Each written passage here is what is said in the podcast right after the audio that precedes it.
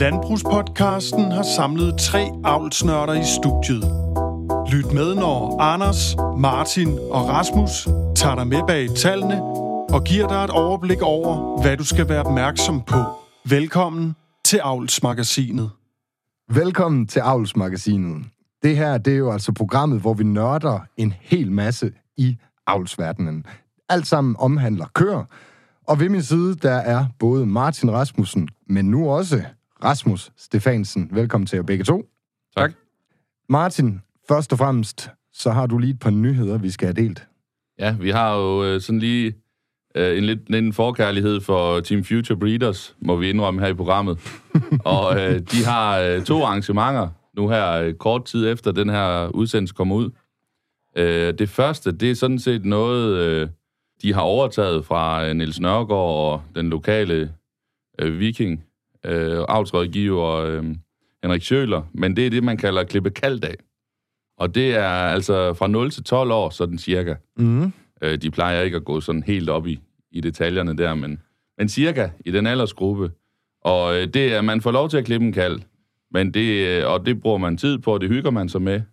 Øh, men der er også rigtig meget socialt samvær. Der er pizza, og der er noget, øh, jeg tror det er noget høvdingebold, eller noget i den retning, øh, i en lokal hal. Øh, så har man nogle øh, unger, der enten er interesseret, eller man gerne vil have, skal være interesseret i dyr, og, og i at hygge sig og få nogle venner, til når man for eksempel er på dyreskuer i, i løbet af sommeren, så er der en mulighed her.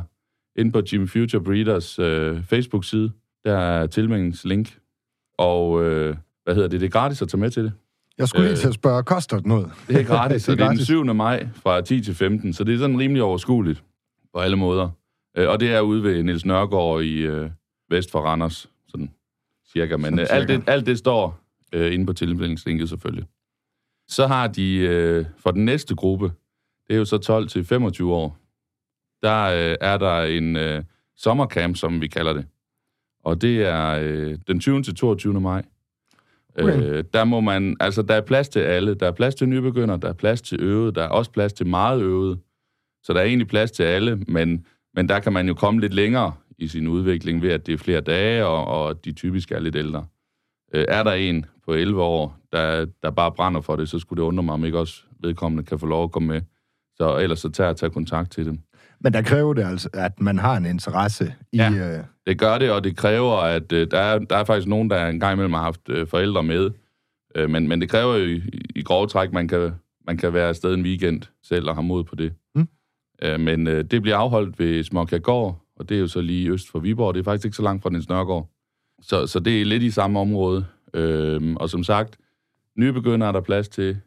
Øh, der er en masse konkurrencer, hvor man kan sige, øh, jamen, et, jeg synes, det er et sjovt eksempel var sidste år, hvor øh, den der stand, man havde med sine kalve, kunne man også vinde et eller andet, altså være de bedste i den weekend. Øh, og det der var jo ligesom nogle øh, af nogle yngre piger, der siger, jamen, den, den kan vi vinde, og gik hen og vandt. Øh, det kan godt være, at de ikke var super erfarne, men der fik de en super god oplevelse ved det. Så er der selvfølgelig nogen, der, der har gjort det her i mange år, der, der typisk vil vinde øh, klippekonkurrencen og sådan nogle ting. Men, men øh, man prøver at lave på alle mulige niveauer. Så øh, vi håber, at det er noget, der er en hel masse, der kunne tænke sig at være med til ja, så vigtigst af alt, så er det vel egentlig det her sociale aspekt, der, øh, der virkelig øh, kommer til fulde der. Ja, der er jo den der om aftenen og den overnatning, der er og sådan noget, hvor folk, eller de unge, hygger sig jo helt vildt med hinanden. Mm. Og, og man har jo kunne se øh, over årene, hvordan de mødes over, altså til sommerens dyreskuer for eksempel, eller til andre arrangementer. Der de, der har mødt hinanden her, de, de har jo et rigtig godt forhold til hinanden, og har nogen, de kan, de kan mødes med, når de kommer til forskellige arrangementer inden for ja, kvægeavl, men også landbrug i almindelighed.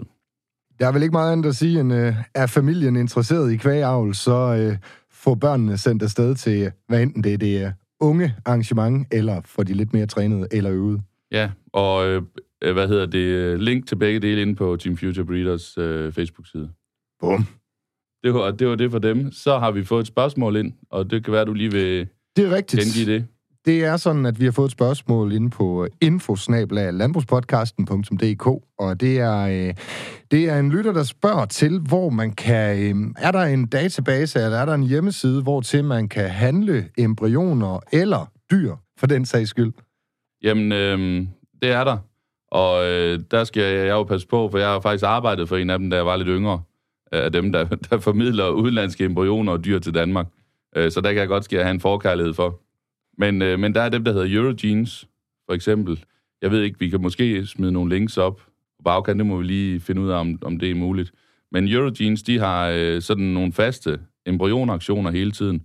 Øh, embryoner, det er det nemmeste at importere umiddelbart, fordi øh, der er en rigtig mange sundhedsrestriktioner i forhold til, at vi ikke må gå på kompromis med vores sundhedsstatus ved import af levende dyr. Øh, så, så det nemmeste er umiddelbart at komme i gang, hvis man meget gerne vil have noget udenlandsk i sin besætning, så er embryoner det nemmeste øh, og mest ukomplicerede at gå i gang med. Øh, og der er den, ja, som sagt, Eurogenes-aktionerne, så har øh, ALH noget, der hedder Embryo Sale, og så er der også nogle øh, Colin Librex, der hedder, øh, hvad hedder det, Gen Hotel. Så der er sådan flere forskellige, der egentlig kører de der øh, lidt standard embryonaktioner hele tiden, øh, hvor der ligger nogle embryonpakker. Det er typisk, på de aktioner kan du typisk ikke få det seneste nye højindeks, fordi det går så hurtigt, og det er sat i sådan nogle specifikke programmer, det har vi tit talt om her også. Øh, så, så det er ikke sådan, det, når der kommer noget indeks i udbud, på den måde, så, øh, så er det typisk noget, tiden er, er løbet en lille smule fra. Øh, du kan være heldig og... De vil simpelthen og, holde det bedste selv. Ja, det gør, og det, det skal gå så hurtigt, så det skal bare lige sige lige med det samme, øh, når de virkelig kører intensivt. Men, men øh, er man til sådan noget kofamilie, til noget eksteriør, øh, så er det en rigtig fornuftig vej at gå, øh, hvis, hvis, man, hvis man gerne vil have noget fra udlandet. Og Martin, der kunne vi jo lave den aftale. Nu udkommer det her program, det er jo den 29. april, det er udkommet, og vi laver jo øh, traditionen tro et Facebook-opslag, når øh, vi udkommer med et nyt program. Der kunne vi jo tilføje, at du går ind på Facebook-siden Landbrugspodcasten, og så smider du nogle links ind i, i øh, opslaget her, og så øh, kan de eventuelt gå derind og finde de her saleslister. Ja, det kan man. Øh, jeg vil lige tilføje, at der er også øh, nogen, øh, i hvert fald udenlandske sædimportører til Danmark, der øh, hvis man spørger dem, er der nogle gange, de også vil være behjælpelige med det. Og øh, jamen, vi snakkede lige om, Rasmus og jeg her, inden vi gik i gang, at, at Viking har også gjort det før i tiden, men vi kender altså ikke lige til, at de gør det lige nu. Øh, men der kan da ikke ske noget ved at spørge. Øh, vi ved det bare ikke lige på stående fod, at de gør i det, øh, sådan som det er i dag. Nej, der kan vi jo så også tilføje, at det gælder de her importører af, af tyrsæd. Det er jo også sådan, at hvis du samtidig falder for en tyr, øh, som nødvendigvis ikke er i deres katalog på nuværende tidspunkt, så kan man jo altid øh, ret henvendelse til dem og spørge, om de vil hjælpe med at få dem bestilt hjem. Ja, så skal man jo også huske, at øh, der efterhånden er ved at være rigtig mange internationale kofamilier i Danmark. Så der er jo altså også mulighed for at forhøre sig, ved, hvis man kender nogen, der, der for eksempel har importeret meget øh, over årene øh, af genetik. Øh, for der er faktisk rigtig meget, meget interessant genetik i Danmark allerede. Øh, og det er klart, at, at det er endnu nemmere at købe det i Danmark, end at, end at skal til at importere det, uanset hvor let det måtte være. Så du hensyder altså simpelthen til handel landmand imellem landmand? Ja, det, det, kunne, det er, man kan sige, det er jo noget i udlandet, de gør rigtig meget i. Og, og det er aldrig rigtig kommet sådan for alvor i gang i Danmark. Øh, og, og der var de der afstyraktioner før, som ikke rigtig er mere desværre, og, og, og derfor så, så, så kan man ikke bare lige øh, vente til Agromec for eksempel, og sige, jamen der kommer en aktion, så der vil vi gerne prøve at købe noget, når der ikke er nogen aktioner, sådan som det er lige nu i hvert fald. Så, så øh, prøv også gerne det. Jeg ved, nogen, nogle gange, det gør vi os selv en gang imellem, ligger ud, at vi har embryoner på, øh, på vej for eksempel. Øh, så det kan man også holde, med, holde øje med. Ja, når I gør det, så ligger I ud via jeres Facebook-side, ja, Facebook for eksempel. Ja. Yes. Og det, det er der et par andre, der også gør, og ellers så kan man jo ret henvende sig, hvis man sidder og følger med på Facebook til forskellige avlere, der, der engang imellem ligger op, at de har noget. Ifølge e-mailen, der står der, at det var Søren Krab, der øh, har sendt det her spørgsmål. Så i hvert fald mange tak for spørgsmålet. Vi håber, det er besvaret godt nok. Det håber vi. Og så øh, må vi hellere komme i gang med at snakke lidt, lidt mere avl. Dagens og lidt, tema. lidt avlsteori. ja, nu lader vi os tit gribe med, sådan lige når vi kommer til at snakke om alt muligt andet. Øh, og det har vi indtil videre bestemt, der må være plads til. Yes. Øh, men noget af det, vi havde talt om, øh, øh, hvad det kunne være sjovt at, at drøfte, det var, øh, der var sådan en tyr, øhm, øh, der fangede vores opmærksomhed lidt her ved den her indeksrunde, der lige har været. Der er sådan en ekstrem øh, mælketyr, der hedder Lionel. Det er sådan en, en virkelig, øh, ja, helt uforståelig, er jeg lige vil sige, øh, fremgang for, øh, for mælk. Øh, og faktisk også øh, lille smule positiv for fedtprocent, og bare lige negativ for proteinprocent. Jeg vil næsten sige, sige det som neutralt. Og det er, jo, det er jo sådan lidt specielt, at vi ser det. Øh, han er den højeste på øh, GTPI, altså i USA, hvor han har afprøvet. Med længder den højeste, og øh, han har afprøvet, så han, er, han fik faktisk ret høj stigning med sin afprøvning. Øh, når vi slog ham op så på den danske Interbull-omregning, der er han øh, også den højeste på NTM. Så på den måde bliver han jo også ekstra interessant overveje i forhold til Danmark. Men vi synes, det er en, det er en sjov tyr lige at snakke om. Øh, måske ikke tyren så meget specifikt, men, men lige så meget hans egenskaber. Og lige til en start, Rasmus, skulle du ikke prøve lige at, læ- lige at indføre sig sige hans omregning til NTM, bare lige for at få det slået fast, hvordan vi lige har den base på plads? Yes, jamen det kan jeg da i hvert fald prøve.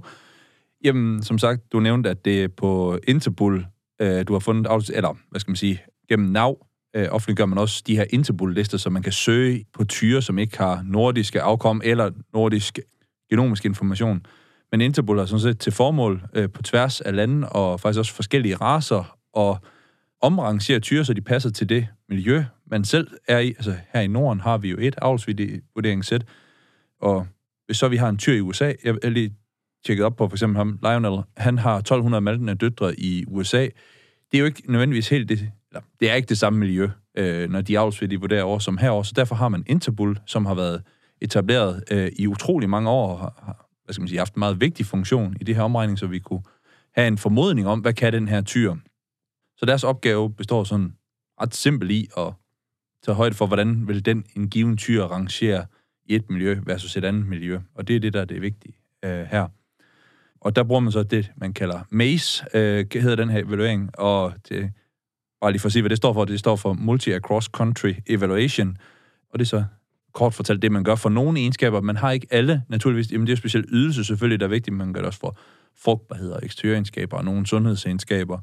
Øhm, men vi har også nogle unikke nordiske egenskaber, som ikke er med i Interpol, fordi det er jo kun os, der har den information. Ja, ja for det er nemlig, når hvis nogen slår, slår de udenlands tyre op, der kun er omregnet, så, så vil der netop, som du siger, være nogle, egentlig nogle blanke indekser, Mm. øh, hvor der Ja. bare ikke er noget. Ja, og, og, og det er også derfor, altså nu skal man altid, altså øh, det er en formodet værdi, eller hvad skal man sige, det, der er jo en vis øh, usikkerhed forbundet med det her NTM øh, på de her omregnet, øh, fordi, jamen et, det er selvfølgelig sikkerheden på selve på Y-indekset, kan man sige, fordi det er omregnet.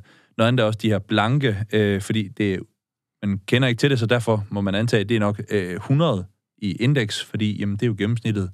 Men der kan man så sige, specielt på funktionelle egenskaber, altså øh, mastitis og frugtbarhed, eller hvad det nu kan være, de ikke har, eller klovsundhed for den sags skyld, der ligger vi tit i Norden over mange andre øh, lande, så derfor er 100 måske ikke en helt rimelig antagelse, fordi vi tit har et højere genetisk niveau for de øh, egenskaber. Øh, men det er jo så sjovt at komme ind, fordi øh, noget af det, vi snakkede om, det er, om du så bor i USA, eller du bor i, i Skandinavien, øh, så øh, den, den bedste skal du jo sådan set bruge, sådan lidt, lidt firkantet sagt. Øh, og det er jo noget af det, det, vi synes var sjovt at behandle her, fordi øh, jeg får sådan lidt tics, hvis jeg fik, øh, hvis- hvis jeg fik, øh, hvis jeg fik 100 køer med hans egenskaber, ham her Lionel. Og, og øh, det, det, vi egentlig snakkede om, det var at, at komme ind og, og, og drøfte lidt de her ekstreme tyre og de ekstreme egenskaber, øh, og hvordan man ligesom kan se det i sin avlsplan. Øh, Mm. Og det havde du rimelig godt, øh, en rimelig sjov indgangsvinkel til, synes jeg. Jamen altså, øh, man kan sige, med, jamen, som I nok ser, hvis I kigger på tyrelister, så er der mange forskellige tyre, og der er nogen, der er mere eller mindre ekstreme end andre. Andre opnår et højt NTM ved at være meget, hvad skal man sige, hvis man bruge ordet balanceret, altså som ikke er ekstrem på nogle egenskaber, men er sådan en god overall på, øh, på, Sådan- på mange egenskaber. Allrounder. God all-rounder, ja. Tak, Anders. Øhm, hvor andre er ekstreme, og har nogle svag, altså også nogle, tit nogle ekstreme svagheder, øh, og det er jo der, man kan for eksempel tage malketid som, øh, som eksempel, ikke også, øh, hvor at der kommer der noget minimum selektion ind, fordi hvis man har robotter, specielt vil man gerne have så høj mulig øh, mælketid som muligt, fordi så robotterne er så effektive som muligt. Og det er også der, når jeg så siger minimum selektion, det er jo ikke noget, øh, jeg er særlig glad for i forhold til i mit daglige virke, fordi et af der er variationen mellem tyre, men der er også mellem ens køer.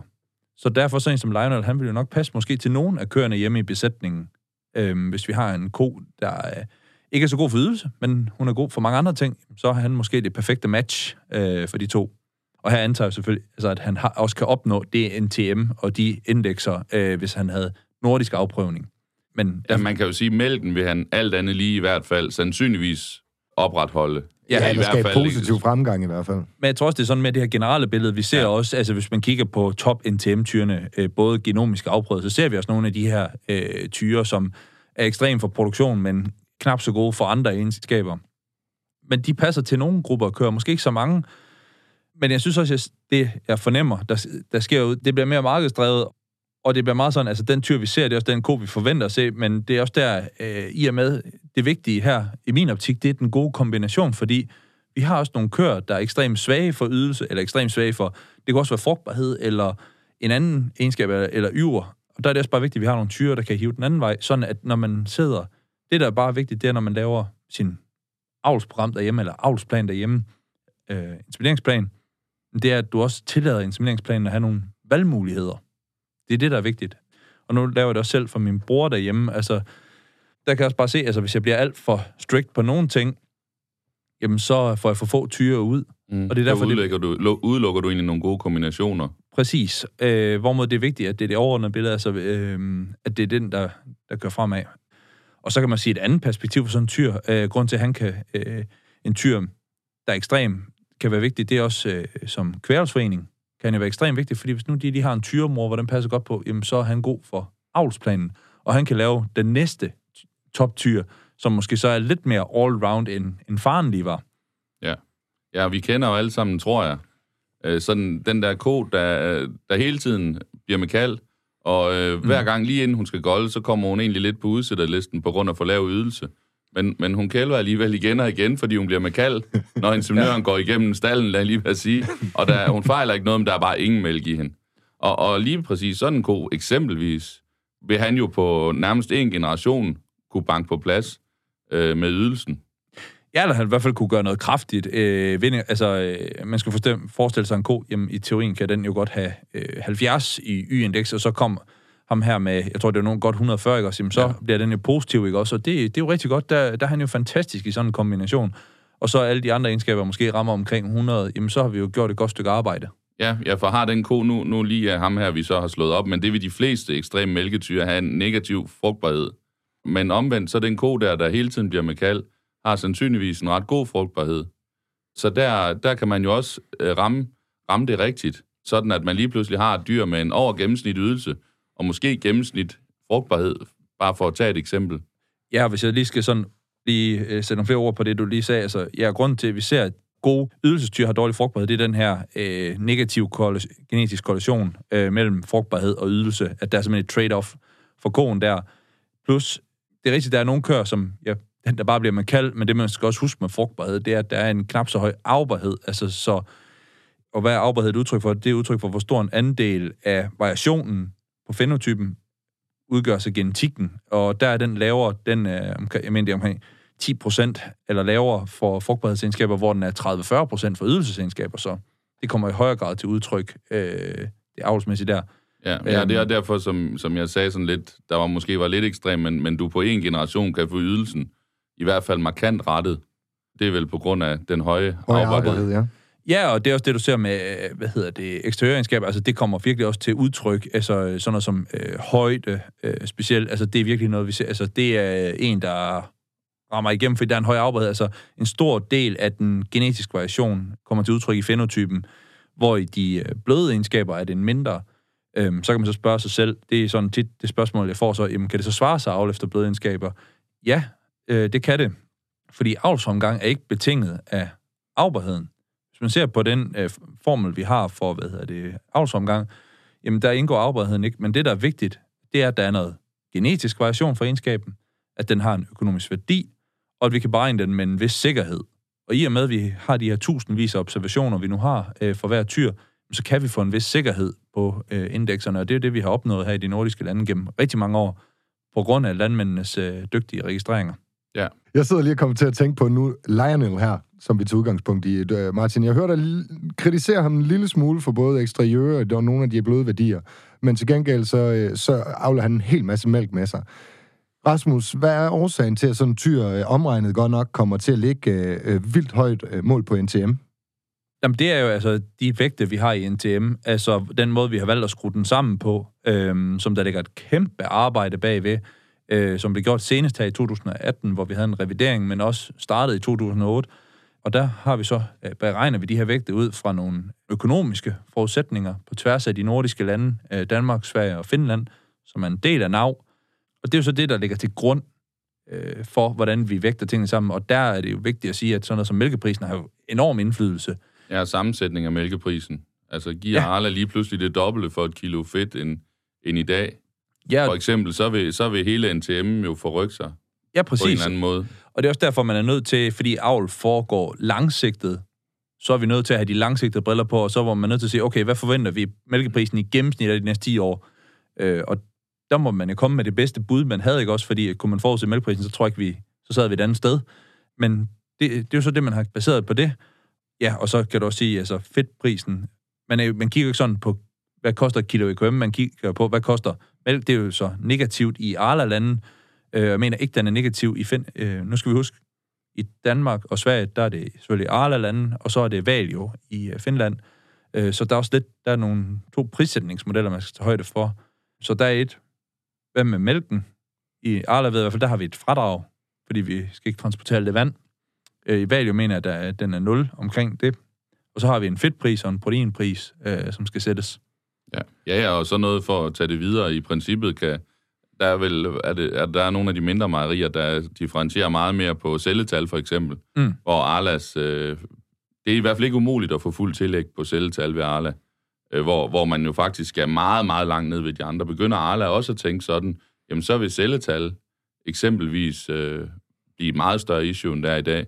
At mange, der har sand i dag, for eksempel, de, de kigger knap på, Mm. på celletal-indeks. Men det vil jo også ændre sig, hvis, hvis Arla for eksempel går den vej. Så, så der er jo de der faktorer, der går ind. Ja, helt klart. Det er jo så specielt i yversundhedsindekset, hvor celletal fungerer som et korreleret egenskab. Jamen, vi har jo en af, altså, afsvital for celletal. Men, men du siger det også det selv, men der er også allerede meget, du kan gøre bare i miljøpåvirkning. Mm. Ved at have sand eller dit management. Øh, Du har også folk, som har, hvad hedder det, kummer med, med halm, øh, som kan formå at have et lavt celletal. Øh, Så det er, det er jo også øh, muligt. Og det, er nok, og det er også der, du kan gøre noget i morgen. Men avlen er bare vigtig på den lange bane, fordi at der bygger vi lag på lag på lag over generationer. Men årsagen i hvert fald til, at Lionel han ligger så højt, som han gør, det er vægtningen af y-indekset på nuværende tidspunkt, redigeret her i 18. Altså, det er jo den egenskab med den højeste vægtning, vi har. Det er y-indekset. Kan du huske øh, vægtningerne, Rasmus? Ja, øh, ydelsens vægt i NTM er for rød øh, 1,02, og for Holstein 0,9, og Jersey øh, 0,83. Så det har en forholdsvis øh, høj vægt, og kører vi den videre, øh, man kan sige, vægtene i NTM er i og for sig ikke så interessant og siger ikke så meget om NTM. Nogle gange har man måske set det her med, at man har gjort op, hvordan de forskellige egenskaber vægter i NTM. Der var et rigtig godt indlæg på Kvægkongressen for nogle år siden ved Dansk Holstein, hvor Stefan Rensing fra øh, Tyskland var oppe og fortælle om, hvordan det har udviklet sig over årene. Og der kan man se fra det, at det er omkring sådan, men det 40 procent af ydelsevægter i Norden. Og mange andre lande også, fordi mange har fulgt efter os og har, den, har fokus på flere egenskaber, øh, også at introducere mere funktionelle egenskaber. Men det, der faktisk er vigtigt for, hvordan avlen driver, øh, hvor den går hen, det er responset. Og i NTM, hver gang man har fremgang for en NTM-enhed, får man 0,7 y-indeks-enheder. Så det er faktisk et ret stort respons, øh, man har for ydelse. Og samtidig får vi de funktionelle egenskaber, så vi får både frugtbarhed, mastitis eller yversundhed, generel sundhed, øh, malkeorganer, malketid, temperament. Det hele øh, er i fremgang, og det er jo det, der er det smukke ved et selektionsindeks, det er, at du får fremgang for det hele på én gang, af det, du vælger at have inde i dit avlsmål. Og så niveauet af det respons, du får, det er jo så afhænger selvfølgelig af de vægte, du lægger på det. Og det er også tit det, den proces, hvor man sammensætter NTM, der kigger man også meget over til, jamen, hvis vi gør sådan her på vægtene, hvordan påvirker det responser? Fordi det er den, der er, hvad skal man sige, det er den, man skæler mest til, når man ser på, man- hvordan man ønsker, at NTM skal være sammensat. Og der, der binder man jo så også halen på Y-indeks og NTM og så videre, og, og egentlig på, hvorfor den ekstreme mælketyr ligger nummer et. Det er fordi, det hele det, det hænger sammen på den måde. Ja. Øh, altså, Og hvis du tager udgangspunkt i de der ekstreme øh, øh, mælkeproduktionsdyr, også, jamen, i og med, at han har, jeg tror, det var, øh, han har meget høj, altså var det over 140, tror jeg, jamen så får han allerede et, øh, hvad hedder det, enormt bidrag der på 40, øh, eller lige knap 40 enheder for y-indekset, og så er der lidt fradrag de andre steder, men overall, så ryger han afsted med et højt NTM. Ja. Hvor jeg også tidligere nævnte, jamen du kan også gøre det den anden vej, med lidt bidrag for mange egenskaber. ja, lige præcis. Nå, vi nærmer os uh, altså så småt en afslutning på dagens episode af Avlsmagasinet. Men Martin, du nævnte tidligere i programmet, at vi lige har haft en indekskørsel, og uh, vi har jo førhen i tiden i vores øh, programs historie, der har vi jo sådan gjort lidt mere ud af de her indekskørsler. Vi har jo haft firmaer til at sende os en, øh, en, øh, et par bud på, på et par tyre, hvor de har tænkt, at det var noget, der passede øh, brugeren her, herhjemme øh, i Danmark. Vi synes øh, fra programmets side stadig, det kunne være en lille smule sjovt lige at lave et par highlights. Og det vil sige, øh, kunne du ikke lige prøve måske at tage os med igennem? Er der sådan er der en specifik god tyr eller to her i øh, under den nuværende øh, indekskørsel? Jamen, nogle af dem... Øh, nu nævnte jeg jo selv, at jeg havde fået øje på Lionel, for eksempel, fordi han var så ekstrem. Jeg tror også, jeg fik sagt, at det er ikke en, jeg vil købe 100 strå mm. sæd efter. Men, men de der, vi vil også i hvert fald bruge hæftigt lige nu, det er de der, jeg føler, der, der er lidt mere all-round. Jeg har en forkærlighed for afprøvede tyre, for jeg har ikke så godt med, med, med, med noget, der, der er usikkert. Og de er lidt mere sikre end, end gentyrene. Og, og så går vi jo så ind og kigger på, øh, de skal jo have et højt niveau, set i forhold til gentyrene, før det giver mening at bruge dem. Øh, for det giver ikke mening for os at bruge en, en afprøvet tyr, hvis han har et kæmpe afstand op til de til gentyrene, for så har gentyrene så meget kan tabe af, at det stadig virker som en god idé at bruge dem. Så du leder altså efter afprøvet tyre med et rigtig højt TPI, for eksempel? Ja, og øh, også, øh, altså noget af det, jeg vægter højt, det er nogle af, altså der går jeg og kigger på min besætning og tænker, hvilke egenskaber føler jeg, jeg lige nu har brug for. Øh, vi har lige nævnt, vi har sand i sengene for eksempel. Øh, vi har en øh, malkestal. Så det, det er sådan lidt med... Celletal har ikke kæmpe indflydelse for os. Vi ligger mellem 100 og 150 typisk, uden at, at gøre noget helt specielt ud af det. Så derfor har det ikke, er det ikke et fokuspunkt. Vi har tidligere eksempelvis været dårlige til reproduktion. Derfor har øh, frugtbarhed øh, har det min fokus. Øh, vi har tidligere talt her også om, om sådan noget som retteben, er jeg øh, bange for, fordi øh, køerne skal altså bevæge sig rundt. Og, og det er sådan nogle af de egenskaber, jeg pointer ud, øh, og så laver min lister ud fra. Så nogle af dem, jeg bruger lige nu, det er sådan en som Mitchell, øh, der egentlig har været afprøvet før, og vi har også nævnt ham i podcasten yes. før. Han er så ved at få så mange døtre nu, at, at han er ved at have en ret god sikkerhed, og det gjorde egentlig bare, at jeg blev endnu mere interesseret i ham. Han har også et fornuftigt typetal, som jeg også lidt lægger vægt på. Øh, Loster P, han er pollet, det er dejligt, synes jeg. Han har også et højt totalindeks i USA, og faktisk også, de, de har begge to øh, nogenlunde en TM også faktisk. Øh, ikke, ikke op på Lionel, på, som vi lige har nævnt, eller nogle af de dansk toptyre, men, men udmærket. Hvad hedder det? Øh, Rapid er vi øh, begyndt at, at kigge lidt efter. Han har lidt med, med nogle delegenskaber, men rigtig god på nogle andre. Øh, så, så det er sådan noget med, som Rasmus var inde at sige, kombination, altså ham vil vi have er brugt rigtigt, hvor de to andre føler egentlig, vi kan bruge øh, ret bredt. Så det er sådan nogle af de highlight shimmer ved de rødbrogede, for eksempel, som er kommet med, øh, altså kommer tættere og tættere på, en, på noget sikkerhed. Det har vi manglet lidt på ham, øh, i forhold til, at jeg vil blive, blive helt forelsket i ham i hvert fald. Så, så det er sådan nogle af de tyre, vi ligger og arbejder med. Øh, og så har vi selvfølgelig specialisttyren, når vi drømmer om at lave en dyreskuevinder. Der bruger vi typisk ikke de her. Øh, men dem her bruger vi til at få en, en god ensartet besætning. Besætning, ja. ja. Må jeg tilknytte en kommentar? Jamen, det var bare lige, hvad hedder det? Vi skal også høre dine ja, favorittyre. Ja. Ja. Nej, nej, men altså, det var også måske lidt sådan, altså, det, øh, nu der var også uh, inspirationsplan hjemme ved min bror, altså, mm. nej, men også bare det i forhold til uh, det, du siger med afprøvet versus genomisk, uh, hvordan vi tænker det derhjemme. Vi bruger også uh, nogle, altså de afprøvede, vi mener, der har niveauet til at følge med de genomiske, og så spreder vi os en del på de genomiske, for det er jo sådan lidt, altså, øh, vi har set, der er nogle udfald i nogle af de genomiske tyre, og det ser vi hele verden over, at der er nogen, der, der skuffer, og det er også derfor, det er vigtigt, øh, som det også er sagt fra Sikkes mange gange, at sprede sig på tyrene, ikke for for mange afkom. Men jeg vil så også sige, at min oplevelse af det, jeg har set derhjemme, nu kan jeg huske tiden for med øh, ungtyrafprøvning, jeg synes ikke, vi har nær så mange nitter, øh, som vi havde førhen i ungtyrdelen. Øh, så derfor øh, bruger vi stadigvæk, altså hovedparten genomisk øh, med højt NTM, og de øh, ting, der er fokus på derhjemme, det er en stald med kummer og dybstrøelse, så der er lidt er anderledes end, end jeres øh, miljø, øh, Martin, hvor der skal lidt mere fokus på øh, i forhold til yversundheden.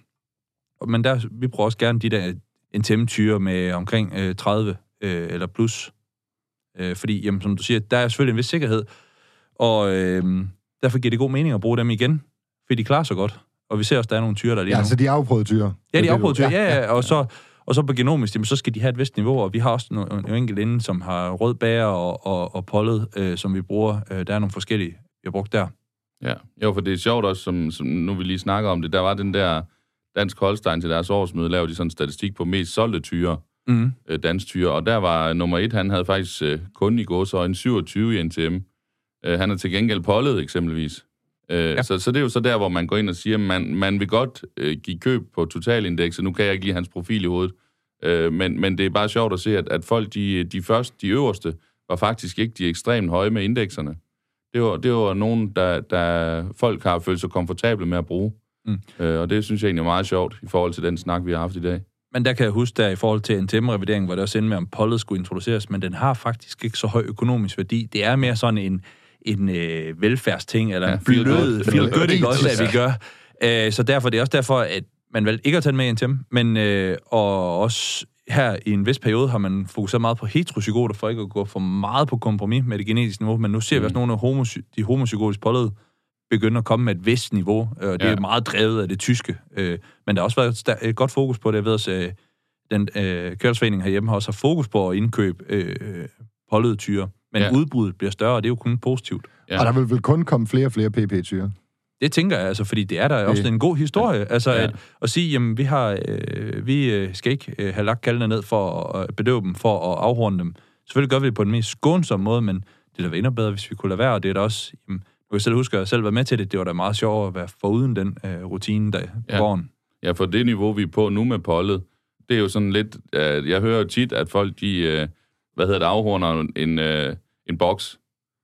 Og uh, det er ikke altid, man lige kigger efter, hvor meget horn der er. Så, så indtil vi er derhen, hvor vi kan bruge en af PP, der har det faktisk ikke så voldsomt stor værdi, fordi at de, De bliver altså bare taget for øh, det afhornet enkelte alligevel. P. Det er, Ja. det er ikke i min verden helt så værdifuldt, som vi for, for 10-15 år siden gjorde det til. Altså, vi skal hen til, til øh, homozygot pollet øh, på et højt niveau, før det sådan rigtig bliver super godt. Ja, genotyper, så kan man faktisk også, mener også, som det er nu, udlede det på den genomiske test, så der kan du faktisk også udnytte den fordel i øh, insemineringsplanen, øh, vil jeg mene, i forhold til at, jamen, hvis du nu har, om din dyr er heterozygot eller homozygot, så øh, hvis du for eksempel har en homozygotisk pollet øh, ko, jamen, så kan du også godt tillade dig at bruge en tyr, som ikke har Ja. horn, Ja, hvor du får stadigvæk et, et øh, pollet afkom. Ja, Så der er sådan forskellige muligheder at opnå stadigvæk. Det vigtigste er, øh, min optik, NTM, øh, ja. for det er vores Men det er nok et meget godt, det er egentlig nok meget godt indspil til, hvorfor I ikke gav pollethed økonomisk værdi i 18. Øh, det er jo simpelthen fordi, at, at den er der ikke lige nu, men vil sandsynligvis komme der om, om x år. Jamen altså, man kan sige, øh, kværsforeningerne rundt om i verden har selv taget fokus på den, og tager det lige så stille med ind, og så mm. lige så stille som det, så arbejder det så opad, og så bliver det mere og mere udbredt. Øh, Og det, der er så vigtigt, at vi ikke gør det for hurtigt, det er også, at vi ikke får alt for meget indavl bragt ind, fordi det er få familier, ja. det er baseret på. Mm. Så vi skal også være sikre på, at vi ikke får skabt nogle problemer Ja, øh, med indavl. Ja, nemlig. Jeg er nødt til at stoppe jer nu, fordi øh, jeg sagde for en 8-9 minutter siden, at programmet det var øh, på vej mod enden, og øh, det konkluderer jeg altså, at, øh, at vi nåede i mål for nu af. Så der er altså ikke meget andet for end at sige til alle jer derude, tak fordi I lytter med.